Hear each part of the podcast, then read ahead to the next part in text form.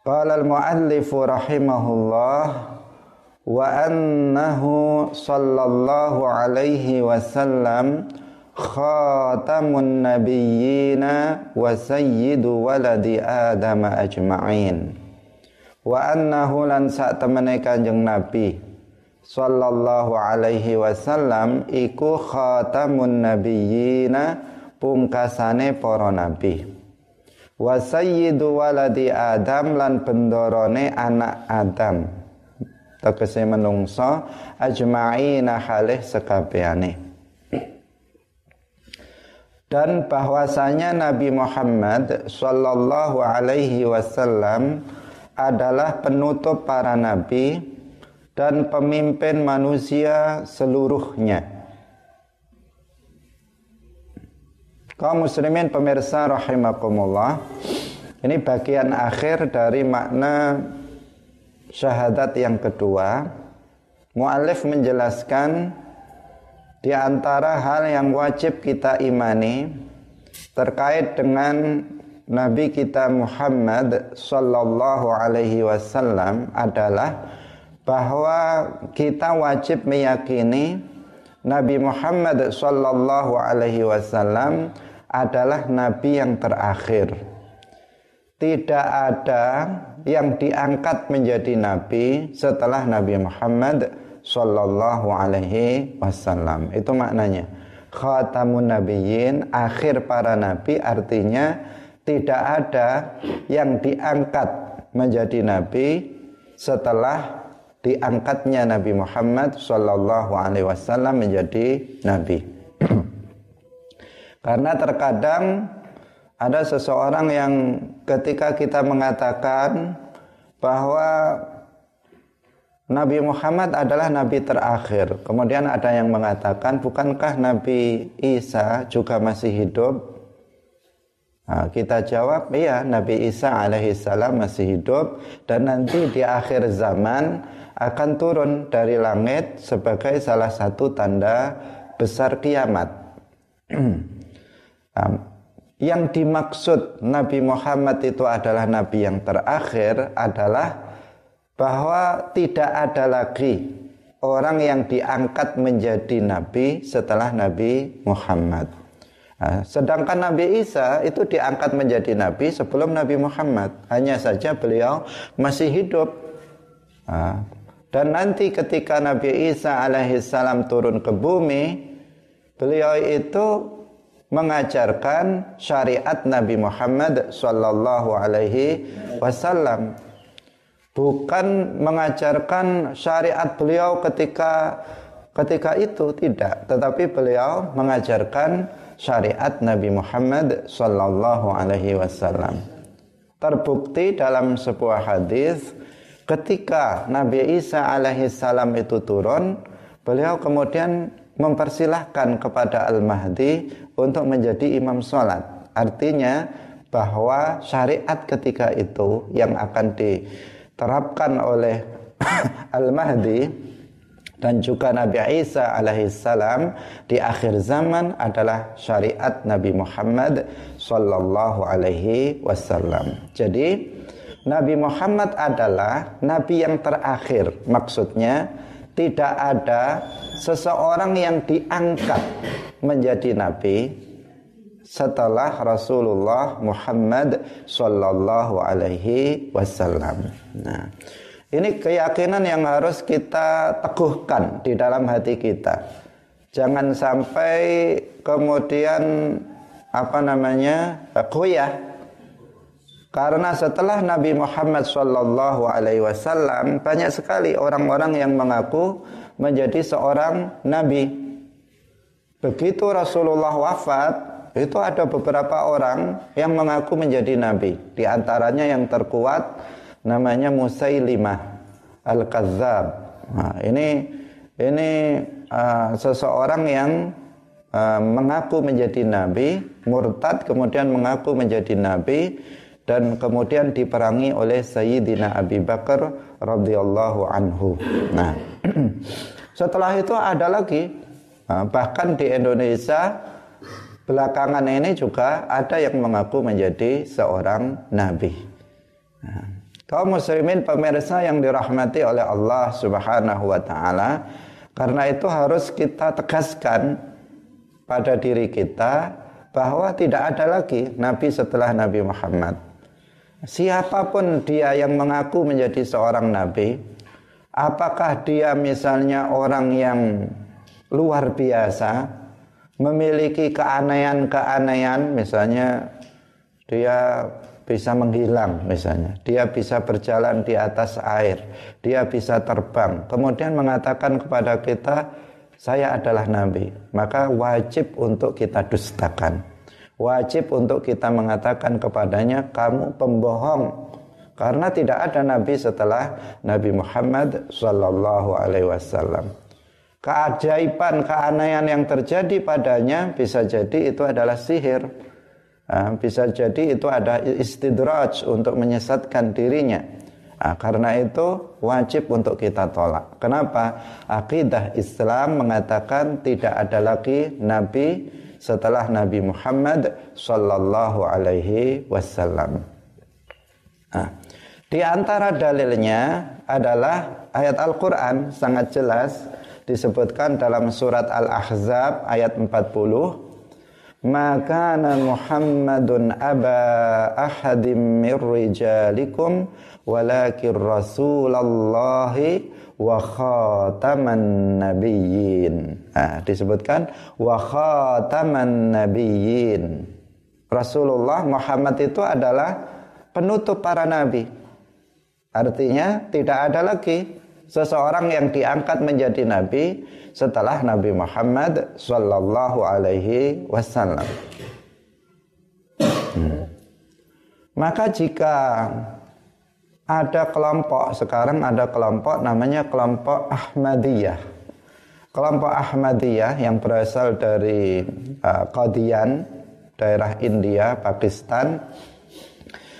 Namanya kelompok Ahmadiyah. Sampai sekarang menyebar di Indonesia juga ada meskipun terpecah menjadi dua. Nah, tetapi eh, sampai sekarang terus menyebar bahkan menyebar di seluruh dunia.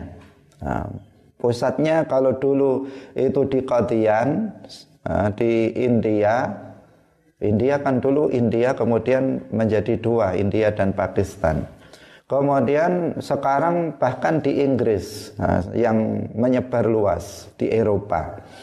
Ini kelompok Ahmadiyah. Mereka meyakini bahwa Ghulam Ahmad, nah, Ghulam Ahmad, tokoh mereka itu adalah nabi. Bahkan memang Ghulam Ahmad ini mengaku menjadi nabi. Nah, maka dapat dipastikan bahwa kelompok ini adalah kelompok yang menyimpang karena bertentangan dengan prinsip ajaran Islam.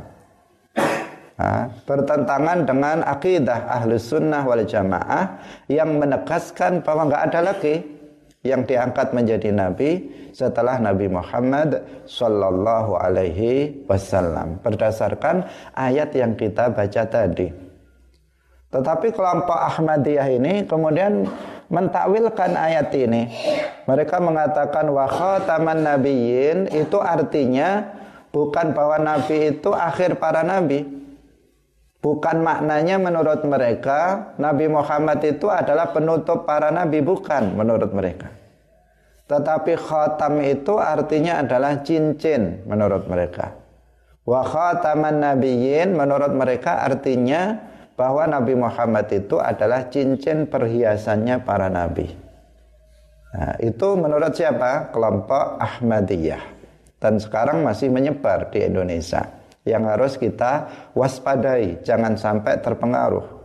Karena kita uh, meyakini tidak ada lagi nabi setelah Nabi Muhammad sallallahu alaihi wasallam.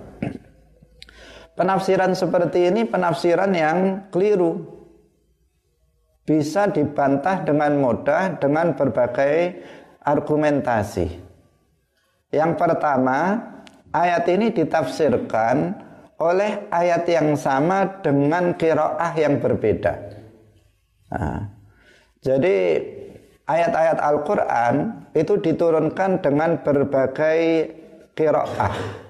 Nah, jadi ada berbagai macam bacaan.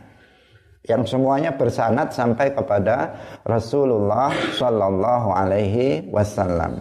Nah, ayat ini dalam satu kiroah dibaca wa khataman nabiyyin. Dalam kiroah yang lain itu dibaca wa khatiman nabiyyin di kasrah taknya. Nah, yang umum itu kiraah yang kita anut wa khataman nabiyyin. Tetapi ada jalur jalur kiraah lain yang membacanya wa khatiman nabiyyin. Kalau wa khatiman nabiyyin maka artinya adalah akhir para nabi.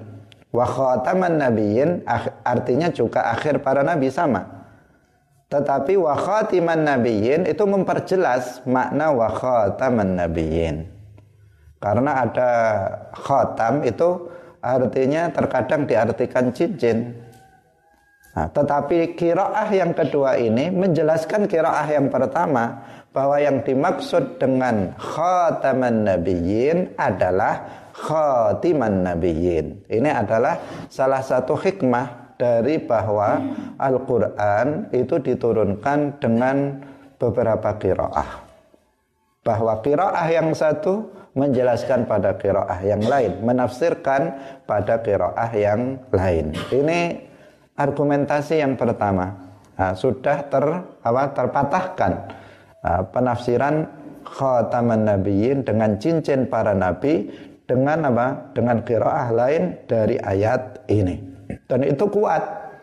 Kalau ayat menafsirkan ayat itu kuat, terkuat itu penafsiran terbaik wa khairu ma fassartahu bil warid sebaik-baik penafsiran itu adalah jika ayat Al-Qur'an ditafsirkan dengan ayat Al-Qur'an yang lain. Maka itu penafsiran yang terkuat. Ayat Al-Qur'an ditafsirkan dengan hadis maka itu penafsiran yang kuat. Hadis ditafsirkan dengan hadis maka itu adalah penafsiran yang terkuat. Kaum muslimin pemirsa yang dirahmati oleh Allah. Ini ayat ini ditafsirkan oleh ayat itu pula dengan kiraah yang lain. Maka ini adalah penafsiran yang terkuat yang tidak bisa dibantah. Ini satu. Kemudian yang kedua, ayat ini juga terbantahkan dengan hadis Rasulullah Shallallahu Alaihi Wasallam bahwa Rasulullah bersabda, wa khutima biyan nah, wa khutima biyan nabiyun. Artinya para nabi itu khutima ditutup denganku wa khutima biyan nabiyun. Para nabi itu ditutup dengan aku. Artinya nggak ada lagi. Kalau sudah ditutup ya nggak ada lagi. Nabi setelah Nabi Muhammad sallallahu alaihi wasallam. Lafat wa khutima biyan nabiyun dalam bahasa Arab tidak mungkin diartikan cincin. Tidak bisa. Dari jalur mana saja nggak bisa. Karena dalam bahasa Arab memakai cincin itu bahasa Arabnya adalah takhottama ya takhottamu. Bukan khotama atau khutima. Nah, kalau khutima jelas itu adalah uh, mabni lil majhul. Nah, dari khatama. Nah, di sini memakai cincin itu takhottama dalam bahasa Arab, bukan khotama atau khutima. Nah, karena itulah maka hadis ini tidak bisa dimaknai kecuali dengan bahwa para nabi semuanya itu ditutup dengan Nabi Muhammad sallallahu alaihi wasallam yang secara jelas menegaskan tidak ada lagi nabi setelah Nabi Muhammad sallallahu alaihi wasallam. Nah, ini satu hadis, banyak lagi hadis yang lainnya. Misalnya Rasulullah sallallahu alaihi wasallam bersabda, "Sayakunu fi ummati kadzabun." Salasuna kulluhum yaz'umu annahu nabiyyun wa ana khatamun nabiyyina la nabiyya ba'di. Ini lebih uh, lebih jelas lagi. pada umatku akan ada para pendusta jumlahnya 30 semuanya mengaku menjadi nabi. Akan ada 30 orang yang akan mengaku menjadi dirinya nabi. Nah, ini langsung jelas hadisnya wa ana khatamun nabiyyin lihat lafadznya menggunakan seperti pada ayat wa ana khatamun nabiyyin dan aku ini adalah akhir dari para nabi penutup para nabi Kemudian sudah seperti itu ditafsirkan lagi la nabiyya ba'di. Tidak ada nabi setelahku. Jadi khataman nabiyyin dijelaskan oleh nabi la nabiyya ba'di. Tidak ada nabi setelah aku. Maka di sini nggak ada apa lagi? Eh, nggak ada sesuatu yang janggal lagi. Eh, bahwa tidak ada lagi nabi yang diangkat setelah Nabi Muhammad sallallahu alaihi wasallam. Nah, ini adalah salah satu prinsip ajaran Islam. Hati-hati jangan sampai mengikuti ajaran Ahmadiyah yang mereka meyakini bahwa Ghulam Ahmad itu sebagai nabi setelah Nabi Muhammad sallallahu alaihi wasallam. Meskipun mereka pelin-pelan juga Terkadang mereka mengatakan bahwa Hulam Ahmad itu adalah nabi yang mustaqil, nabi yang mandiri, tidak terikat dengan kenabian Nabi Muhammad. Tetapi terkadang mereka mengatakan Nabi Muhammad ada apa menurut mereka Hulam Ahmad adalah nabi nabiyun zilliyun, nabi yang di bawah bayang-bayang Nabi Muhammad. Artinya masih tunduk terhadap ajaran Nabi Muhammad. Terkadang mereka mengatakan mah apa namanya Ghulam Ahmad itu adalah Nabi Isa yang turun uh, sebagaimana dalam hadis sebagai tanda datangnya kiamat. Terkadang mereka mengatakan Al-Mahdi itu adalah uh, dia adalah Al-Mahdi. Ghulam Ahmad adalah Al-Mahdi Al-Muntazar. Uh, semuanya itu terbantahkan, uh, semuanya terbantahkan Ah, dengan banyak sekali dalil. Kalau dia mengaku menjadi Al-Mahdi, sudah jelas nggak sesuai dengan apa namanya uh, dengan hadis Nabi. Sifat-sifatnya nggak sama. Al-Mahdi adalah keturunan dari Nabi Muhammad Sallallahu Alaihi Wasallam. Namanya Muhammad bin Abdullah. Itu saja sudah beda. Dari sisi nama saja sudah beda. Kalau dia mengaku Nabi Isa alaihissalam juga sangat berbeda dengan sifat-sifatnya.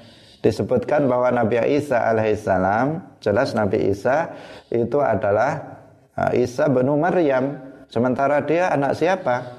Bukan anak Maryam. Kemudian yang kedua, ketika Nabi Isa itu apa namanya turun ke bumi, dia akan apa namanya memecahkan salib. Dia akan Eh, itu di antaranya banyak yang beliau lakukan. Tetapi apakah salib sekarang masih ada? Masih banyak, semakin banyak saja. Nah, padahal siapa? Ghulam Ahmad sudah ada dan sudah meninggal sejak beberapa tahun yang lalu, tetapi ternyata masih banyak juga. Artinya apa? Dia bukan Nabi Isa alaihissalam. Juga bukan Al-Mahdi. Juga bukan seorang Nabi Zilli atau Nabi Mustaqil, bukan sama sekali. Nah, dia adalah kazab, seorang pendusta, maka kita harus berhati-hati terhadap kelompok ini karena terus menyebar dan terus mempengaruhi. Uh, kita harus kuat bahwa akidah kita adalah akidah ahlus sunnah wal jamaah meyakini tidak ada lagi yang diangkat menjadi seorang nabi uh, setelah Nabi Muhammad sallallahu alaihi wasallam. Belum lagi yang lain-lain. Di Indonesia banyak sekali. Dulu ada orang namanya Ahmad Musaddek. Nah, Ahmad Musaddek yang dua kali dia membuat gaduh. Nah, yang pertama dia mengaku menjadi nabi. Ternyata apa? Ribuan orang juga yang kemudian terpengaruh oleh dia. Padahal Ahmad Musaddiq ini bukan orang yang uh, bukan orang yang apa namanya yang luar biasa, bukan orang yang hebat, bukan orang yang misalnya memiliki keajaiban, keanehan yang luar biasa. dia hanya seorang uh, mantan pelatih bulu tangkis.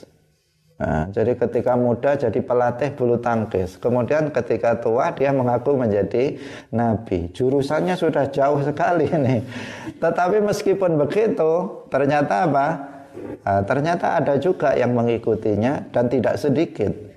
Artinya banyak orang umat Islam yang bodoh, yang akidahnya tidak mapan, yang tidak mengetahui bahwa tidak ada lagi nabi setelah Nabi Muhammad sallallahu alaihi wasallam. Hanya diiming-imingi dengan harta, diiming-imingi dengan apa namanya? kekayaan, jika mengikuti dia, maka seseorang kemudian terikut, nah, terikut. Nah, ada juga yang dengan apa? Bisa menggandakan uang seseorang bisa terikut. Nah, saking bodohnya nah, bodohnya dia terhadap ilmu-ilmu agama sehingga akidahnya rapuh mudah terpengaruh oleh yang lain. Di Jakarta ada seorang perempuan namanya Lia Eden. Dia mengaku sebagai malaikat Jibril. Dan dan putranya itu diangkat menjadi seorang nabi. Nah, dan dia kemudian sudah dipenjara, sudah dipenjara, sudah dipenjara dan tetapi juga banyak juga pengikutnya. Setiap ada orang yang mengaku menjadi nabi, selalu saja ada orang yang mengikutinya.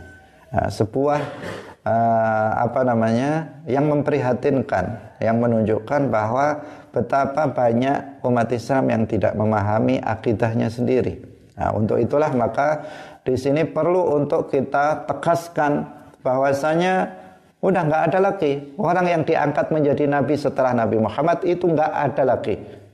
Siapa pun orang yang mengaku-ngaku meskipun jubahnya besar, jenggotnya sa sampai tanah misalnya, uh, bahasa Arabnya fasih, Al-Qur'an Al-Quran hafal misalnya Kemudian dia mengatakan saya adalah Nabi Wajib kita katakan kamu pembohong wajib kita katakan kamu pembohong. Al-Quran sudah mengatakan wa khataman nabiyyin. Hadis sudah mengatakan la nabiyya ba'di, enggak ada nabi lagi setelah aku. Nah, maka bagaimana kemudian seseorang itu bisa mengaku menjadi seorang nabi? Nah, kaum muslimin pemirsa yang dirahmati oleh Allah Subhanahu wa taala. Nah, pengakuan dari Mirza Ghulam Ahmad yang mengatakan bahwa Nabi Muhammad itu adalah cincin perhiasan dari para nabi ini juga sebuah pelecehan terhadap Nabi Muhammad sallallahu alaihi wasallam. Sebuah penghinaan terhadap Rasulullah sallallahu alaihi wasallam. Seakan-akan itu pujian bahwa Nabi Muhammad adalah perhiasan para nabi cincin perhiasan para nabi. Seakan-akan itu adalah pujian, tetapi sesungguhnya itu adalah pelecehan terhadap Rasulullah Shallallahu Alaihi Wasallam. Karena makna bahwa Nabi Muhammad adalah cincin perhiasan para nabi, artinya Nabi Muhammad tidak lebih mulia dari para nabi. Karena mereka menganggap para nabi ibaratnya adalah jari dan Nabi Muhammad adalah cincinnya. Nah, sekarang pertanyaannya mana yang lebih berharga, jari atau cincin? Nah, jari pasti lebih berharga. Jika seseorang misalnya uh, cincinnya nggak bisa dikeluarkan, padahal membahayakan pada pada dirinya. Nah, ketika seseorang disuruh untuk memilih, dipotong jarinya atau dipotong cincinnya, maka seseorang pasti milih cincinnya aja dipotong. Nggak usah jarinya aja dipotong eman-eman apa namanya cincinnya. Nggak mungkin. Kenapa? Karena jari ini lebih berharga daripada cincin. Maka ketika orang Ahmadiyah mengatakan Nabi Muhammad itu adalah cincin perhiasannya para nabi maka mereka mengatakan bahwa Nabi Muhammad itu tidak lebih mulia dari para nabi padahal kita meyakini bahwa Nabi Muhammad Shallallahu Alaihi Wasallam itu adalah afdolul makhlukat mutlakon makhluk yang paling mulia secara mutlak. Nah, beliau adalah yang termulia, tidak ada yang lebih mulia dari beliau. Seluruh para nabi adalah makhluk yang termulia, tetapi Nabi Muhammad adalah yang termulia dari seluruh para nabi itu. Nah, maka mereka menghina Rasulullah Shallallahu Alaihi Wasallam. Nah, maka sekali lagi kita harus waspada terhadap kelompok ini. Karena ada di sebagian di Kediri ini juga ada di daerah uh, sana di di Gurah sana itu ada markasnya dari kelompok ini.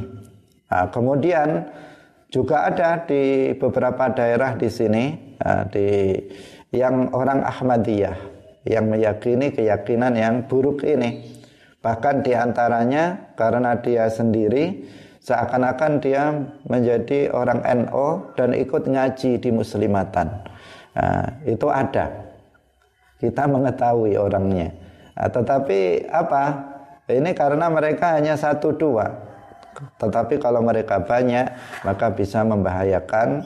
Satu pun mereka juga akan membahayakan karena mereka tetap akan mengajak kepada orang lain. Kaum muslimin pemirsa Madu TV yang dirahmati oleh Allah Subhanahu wa taala. Kita lanjutkan kembali. Wa sayyidu waladi Adam ajma'in. Dan Nabi Muhammad wajib kita yakini bahwa Nabi Muhammad Shallallahu Alaihi Wasallam adalah pemimpin bagi manusia seluruhnya. Beliau yang paling mulia, beliau adalah pemimpin bagi seluruh manusia. Hmm. Dalam hadis Rasulullah Shallallahu Alaihi Wasallam bersabda, Ana sayyidu waladi Adama yaumal qiyamati wala fakhra saya adalah sayyid, saya adalah pemimpin dari anak Adam. Anak Adam adalah manusia. Karena semua manusia yang ada sekarang ini semuanya berasal dari Nabi Adam alaihi salam. Nah, maka ketika disebut anak Adam, maka yang dimaksud adalah seluruh manusia. Nah, saya adalah pemimpin dari anak Adam, dari seluruh manusia pada hari kiamat. Wala dan ini bukannya aku sombong. Aku ucapkan ini bukan untuk menunjukkan uh, bahwa aku sombong, tetapi tahaddusan bin ni'mah, tetapi untuk men menceritakan kenikmatan yang Allah berikan kepada beliau. Jadi uh, hukumnya sunnah seseorang menceritakan kenikmatan yang Allah berikan kepadanya. Nah, yang penting tujuannya hanya itu tahaddusan bin ni'mah bukan untuk kesombongan. Nah. Wa amma bi ni'mati rabbika fahaddits. Nah. Dan dengan nikmat Tuhanmu yang diberikan kepadamu fahaddits maka ceritakanlah kepada orang. Jadi jika kita misalnya diberikan nikmat oleh Allah Subhanahu wa taala berupa apa pun, nah, maka boleh hukumnya bagi kita untuk menceritakan kenikmatan yang telah Allah berikan kepadanya, kepada orang lain. Tetapi ingat, jangan sampai tujuannya adalah untuk sombong. Jika tujuannya untuk sombong, maka menjadi haram. Haram bukan karena menceritakan nikmat yang Allah berikan kepada dia, tetapi haramnya adalah karena ada kesombongan di dalam hati. Karena sombong memang minal kabair, termasuk uh, dosa besar yang harus diwaspadai. Nah, tetapi selama seseorang mengatakan uh, kenikmatan yang Allah berikan kepadanya dengan niat tahaddusan bin ni'mah, me, apa namanya menceritakan kenikmatan yang Allah berikan, maka ini sesuatu yang diperbolehkan bahkan diperintahkan dalam ayat wa amma bi ni'mati rabbika fahaddits. Nah, Rasulullah mengatakan ana sayyidu waladi Adam yaumal qiyamah. Saya ini nanti akan menjadi pemimpin seluruh manusia. Wala fakhr, aku mengucapkan ini bukan karena aku sombong, Rasulullah tidak sombong, nah, tetapi saya menceritakan kenikmatan yang Allah berikan kepadaku bahwa nanti saya akan dijadikan sebagai pemimpin dari seluruh umat manusia. Nah, Jadi boleh mengatakan uh, menyampaikan kenikmatan yang Allah berikan kepada seseorang. Bahkan boleh kalau seseorang misalnya mengatakan saya adalah orang yang alim, itu juga boleh.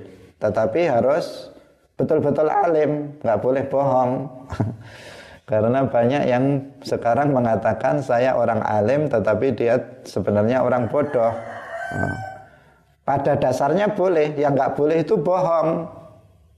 Nah, yang nggak boleh itu apa? Bohong itu yang nggak boleh. Kalau kalau mengatakan saya alim boleh asalkan betul-betul dia memang alim. Kalau seseorang itu bodoh kemudian mengatakan saya alim, lah ini yang uh, yang berbahaya dan dia yang namanya bohong tetap berdosa. Seseorang bukan orang yang apa namanya berilmu mengaku berilmu. Seseorang bukan ustadz mengaku ustadz dan seterusnya. Maka ini membahayakan. Nah, karena dia telah membohongi umat. Nah, yang mereka terbohongi akan mengikuti dia. Dan ini akan sangat berbahaya terhadap apa namanya agama mereka. Nah, seperti saat ini. Nah, saat ini banyak sekali orang-orang yang kemudian mengaku sebagai ustadz, berceramah di mana-mana, tetapi kemudian ternyata baca Al-Quran saja tidak bisa. Nah, baca Al-Quran sok hafal, nah, tetapi ternyata bacaannya semerawut banyak yang dihilangkan, yang harusnya dikasroh di dhammah, yang harusnya apa namanya panjang dipendekkan, yang harusnya pendek dipanjangkan, tetapi begitu dia mengaku sebagai orang alim. Nah, ini banyak sekali fitnah pada zaman sekarang ini yang harus diwaspadai. Nah, jangan sembarangan kita untuk mengambil ilmu pada hari ini karena banyak orang-orang yang hanya mengaku-ngaku saja. Kaum muslimin pemirsa yang dirahmati oleh Allah Subhanahu wa taala utamanya di di dunia maya, di medsos. Nah, kalau di dunia nyata ada juga tetapi uh, tidak sebanyak yang di media sosial. Meskipun yang di medsos juga mereka ada di dunia nyata juga. Kaum muslimin pemirsa yang dirahmati oleh Allah Subhanahu wa taala. Hadis ana sayyidu waladi Adam yaumal qiyamah wala fakhr ini juga salah satu dalil yang menyatakan bahwa Nabi Muhammad adalah makhluk yang paling mulia. Nah, ini adalah salah satu dalil. Ketika kita ditanya mana dalilnya bahwa Nabi Muhammad adalah nabi yang paling mulia. Dalilnya adalah hadis ini ana sayyidu waladi Adam yaumal qiyamati wala fakhr. Seseorang itu dijadikan sebagai seorang pemimpin dari umat manusia karena dia adalah yang termulia dari seluruh manusia. Nah, sehingga ahlus sunnah wal jamaah juga meyakini bahwa Nabi Muhammad Shallallahu Alaihi Wasallam adalah makhluk yang termulia.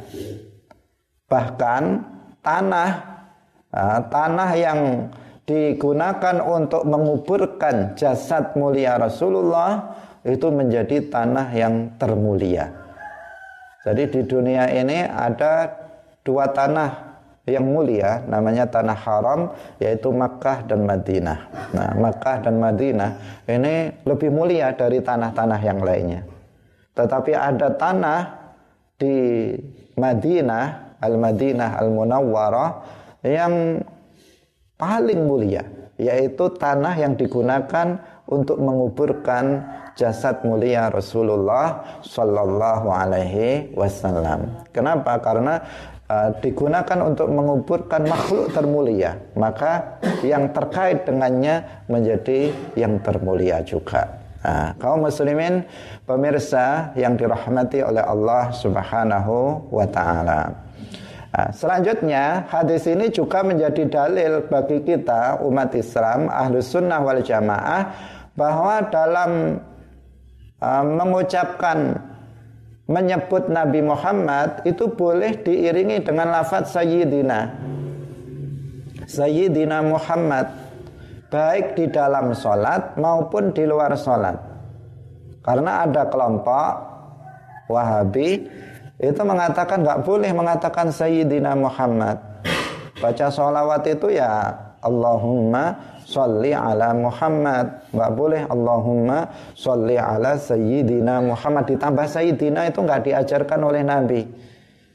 Kata orang Wahabi. Nggak ada Sayyidina itu.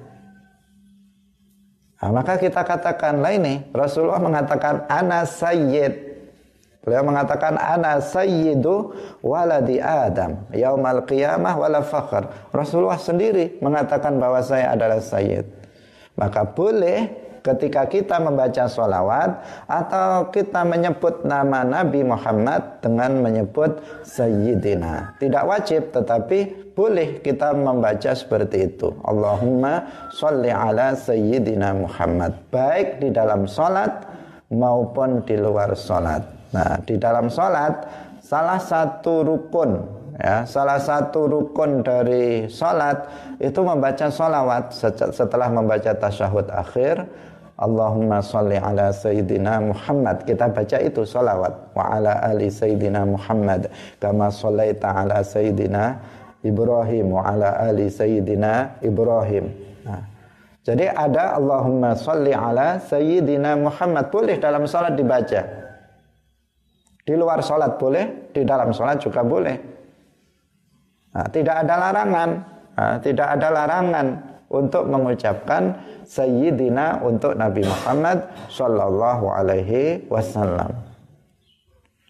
Karena orang Wahabi ini salah satu ciri khas orang Wahabi ini sesuatu yang berkaitan dengan pengagungan terhadap Nabi, pujian terhadap Nabi, cinta terhadap Nabi, mereka selalu nggak senang. Nah, mereka selalu nggak senang. Kita perhatikan ajaran-ajarannya itu selalu menjauhkan umat Islam dari kecintaan, pujian, pengagungan terhadap Nabi Muhammad Shallallahu Alaihi Wasallam. Contohnya ini, kalau kita membaca Nabi Muhammad, ah, dengan diiringi dengan sayyidina nggak boleh kata mereka. Padahal ini adalah apa? Pujian penghormatan terhadap Nabi Muhammad sallallahu alaihi wasallam. Peringatan maulid Nabi. Orang Wahabi mengatakan itu bid'ah sesat pelakunya di neraka. Padahal itu apa? Itu adalah sebuah uh, ungkapan rasa cinta umat Islam terhadap Rasulullah Shallallahu Alaihi Wasallam. Sehingga kita umat Islam memperingati kelahiran Rasulullah Shallallahu Alaihi Wasallam. Kita jika jika misalnya sebagian kita karena cintanya terhadap anaknya setiap hari kelahirannya apa? Nah, diselamati. Ada yang sampai puasa ada yang mengadakan ulang tahun bahkan. Ini apa? Karena cinta terhadap uh, terhadap anaknya. Kita mencintai Rasulullah lebih dari mencintai seluruh manusia. Anak kita istri kita dan sebagainya. Maka umat Islam menunjukkan itu dengan memperingati maulidnya Nabi Muhammad Sallallahu Alaihi Wasallam. Tetapi apa kata orang Wahabi? Mereka mengatakan itu haram uh, itu haram, itu bid'ah sesat di neraka dan seterusnya. Karena apa? Berhubungan dengan Rasulullah. Misalnya lagi apa? Tawassul, tabarruk dengan Nabi. Tawassul, tabarruk dengan Nabi itu adalah menunjukkan juga pengagungan kita bahwa Rasulullah itu uh, penuh dengan keberkahan. Setiap sesuatu yang berhubungan dengan Nabi, apakah itu rambutnya, apakah itu pakaiannya, apakah itu sendalnya, semuanya barokah. Maka kita tabarruk dengan Nabi. Apa kata orang Wahabi? Orang Wahabi mengatakan itu syirik. Tawasul dengan Nabi itu syirik. Istighasah dengan Nabi itu syirik. Karena apa? Berhubungan dengan Nabi. Contoh yang lain, kita pujian setelah azan. Pujian itu isinya adalah memuji-muji Rasulullah Shallallahu Alaihi Wasallam. Asalnya pujian itu begitu, makanya disebut kalau Jawa apa pujian. Meskipun kemudian berkembang, pujiannya kadang istighfar, kadang apa? Kadang ada ceramah juga di situ Karena apa isinya pelajaran, misalnya rukun Islam iku limo misalnya kan itu pelajaran. Tapi asalnya disebut pujian itu karena apa? Karena isinya itu solawat, solawat kepada Nabi, pujian terhadap Nabi. Itu asalnya begitu. Dan itu bukan hanya di Indonesia, di luar meskipun tidak seperti di Indonesia. Kalau di Indonesia luar biasa. Setiap masjid ahlu sunnah itu setelah azan selalu ada pujian. Nah, di luar negeri juga ada setelah azan kemudian mereka mengumandangkan apa? Salawat terhadap Rasulullah Sallallahu Alaihi Wasallam. Tetapi apa yang dikatakan oleh orang Wahabi? Orang Wahabi mengatakan itu haram, itu bid'ah. Nabi nggak pernah melakukannya dan seterusnya. Nah, jadi setiap sesuatu yang berhubungan dengan Nabi mereka nggak senang. Bahkan Ibnu Taimiyah yang ini juga diikuti oleh orang Wahabi berikutnya yang mengikuti dia mengatakan bahwa melakukan perjalanan jauh dengan tujuan untuk berziarah ke makam Nabi adalah perjalanan yang haram. Jadi kalau kita dari Indonesia, saya ingin berziarah ke, ke, ke makam Rasulullah. Saya niat ke sana untuk berziarah ke makam Rasulullah. Kata orang Wahabi itu perjalanan maksiat, nggak boleh menjamak dan mengkosor sholat. Karena itu perjalanan maksiat. Nah, padahal Rasulullah sendiri bersabda, ah, Manzara qabri wajabat lahu syafaati Barang siapa yang berziarah ke kuburanku, maka dia wajib mendapatkan syafaatku. Bagaimana kemudian seseorang mengatakan haram untuk melakukan perjalanan jauh berziarah ke makam Rasulullah Shallallahu Alaihi Wasallam. Menurut mereka, kalau ke makam Nabi itu ya mampir sajalah Nah, jadi mampir tujuannya adalah uh, Masjidil Haram, Masjid Nabawi. Nah, nanti mampir ke makam Nabi nggak apa-apa. Tapi jangan kemudian bertujuan untuk berziarah ke makam Nabi. Itu siapa? Itu Wahabi. Kalau kita boleh, nah, kita boleh Bahkan sunnah hukumnya kita uh, melakukan itu berziarah ke makam Rasulullah Shallallahu Alaihi Wasallam. Nah, kaum muslimin pemirsa yang dirahmati oleh Allah Subhanahu Wa Taala. Jadi ini adalah uh, apa namanya sesuatu yang menunjukkan bahwa kelompok Wahabi ini tidak mencintai Rasulullah Shallallahu Alaihi Wasallam. Mereka tidak mengagungkan Rasulullah Shallallahu Alaihi Wasallam sampai dalam hal yang terkecil mengucapkan Sayyidina untuk Nabi Muhammad mereka larang. Kita membaca salawat dengan Allahumma salli ala Sayyidina Muhammad. Mereka bilang itu bid'ah. Itu nggak boleh, itu haram. Apalagi kalau dalam sholat lebih lebih nggak boleh lagi. Kata mereka ada sebuah hadis mengatakan mereka mengatakan qala Rasulullah la tusayyiduni fis shalah. Kata mereka maknanya janganlah kalian mengucapkan sayyidina untukku dalam sholat. Hadis ini jelas hadis maudhu. Hadis ini hadis palsu. Apa tanda bahwa hadis ini adalah palsu? Karena bahasanya tidak fusha, tidak fasih. Bahasa Arabnya tidak benar ini. Kalau dalam bahasa Arab, sayyid itu dari kata sada yasudu, bukan sada yasidu. Maka bahasa Arabnya bukan latu sayyiduni dalam bahasa Arab. Maka ini keliru. Padahal Rasulullah Shallallahu Alaihi Wasallam itu adalah afhas afhasun nas. Orang yang paling fasih bahasa Arabnya itu ya Nabi. Gak pernah Nabi salah dalam berbahasa Arab. Rasulullah tidak pernah salah dalam berbahasa Arab. Yang paling fasih, yang paling bagus bahasa Arabnya Nabi Muhammad Shallallahu Alaihi Wasallam. Nah, bahkan apa namanya ilmu nahwu ataupun ilmu saraf itu dibuat mengacu kepada Al-Qur'an dan mengacu kepada hadis-hadis Rasulullah sallallahu alaihi wasallam. Nah, selain juga mengacu kepada syair-syair jahiliyah. Nah, ini artinya kalau ah, dikatakan bahwa Rasulullah bersabda dengan sabda yang keliru seperti ini dari sisi bahasa, maka jelas ini bukan hadis ini. Ini karangan orang saja ini, buatan orang yang nggak seneng apa namanya Eh, mengucapkan sayyidina untuk Nabi Muhammad kemudian membuat hadis-hadis yang palsu.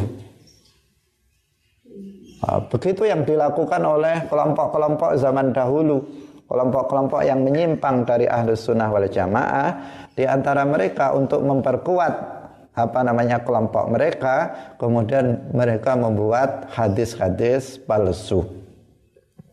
Tetapi alhamdulillah kemudian para ulama ahli hadis uh, sejak zaman Khalifah Umar bin Abdul Aziz itu melakukan penelitian dan membuat kriteria, membuat kriteria bahwa hadis yang sahih adalah yang memenuhi kriteria ini dari sisi sanad dan matanya. Dia harus apa bersambung sanatnya, kemudian diriwayatkan oleh orang yang adil, diriwayatkan oleh orang yang dobit, diriwayat uh, tidak ada syad dan tidak ada syudud dan tidak ada illah. Uh, dalam matanya. Ini apa? Ini kriteria yang dibuat sehingga hadis-hadis palsu ini uh, kemudian tersingkirkan dan umat Islam bisa mengetahui mana yang hadis yang asli dan mana hadis yang palsu. Uh, dengan kriteria-kriteria yang dibuat oleh para ulama ahli hadis. Uh, karena ajaran Islam tetap terjaga ter tetap terjaga uh, dengan uh, dengan adanya sanat silsilah keilmuan yang sampai kepada Rasulullah Shallallahu Alaihi Wasallam. Kaum muslimin pemirsa yang dirahmati oleh Allah Subhanahu wa taala. Inilah kajian kita pada pagi hari ini menjelaskan tentang dua hal yang pertama bahwa Nabi Muhammad Shallallahu Alaihi Wasallam adalah Nabi yang terakhir, penutup para Nabi, tidak ada Nabi setelah beliau. Yang kedua bahwa Nabi Muhammad Shallallahu Alaihi Wasallam adalah makhluk yang termulia. Beliau makhluk yang termulia, pemimpin dari umat manusia nanti pada hari kiamat, uh, sehingga ini apa namanya uh, menjadi dalil bagi kita juga bahwa boleh bagi kita untuk memuji Nabi Muhammad dengan menyebut beliau sebagai sayyidina. Nah, sayyid sayyid kita yang artinya pemimpin kita. Yang maknanya beliau adalah khairun nas manusia yang terbaik manusia yang termulia. Semoga bermanfaat bagi kita semuanya Allah Subhanahu wa taala memberikan pemahaman ilmu agama kepada kita uh, sehingga uh, hidup kita semakin tertuntun menuju kesempurnaan uh, nantinya. Demikian barakallahu fikum wallahu muwaffiq ila aqwamit thariq. Wassalamualaikum warahmatullahi wabarakatuh.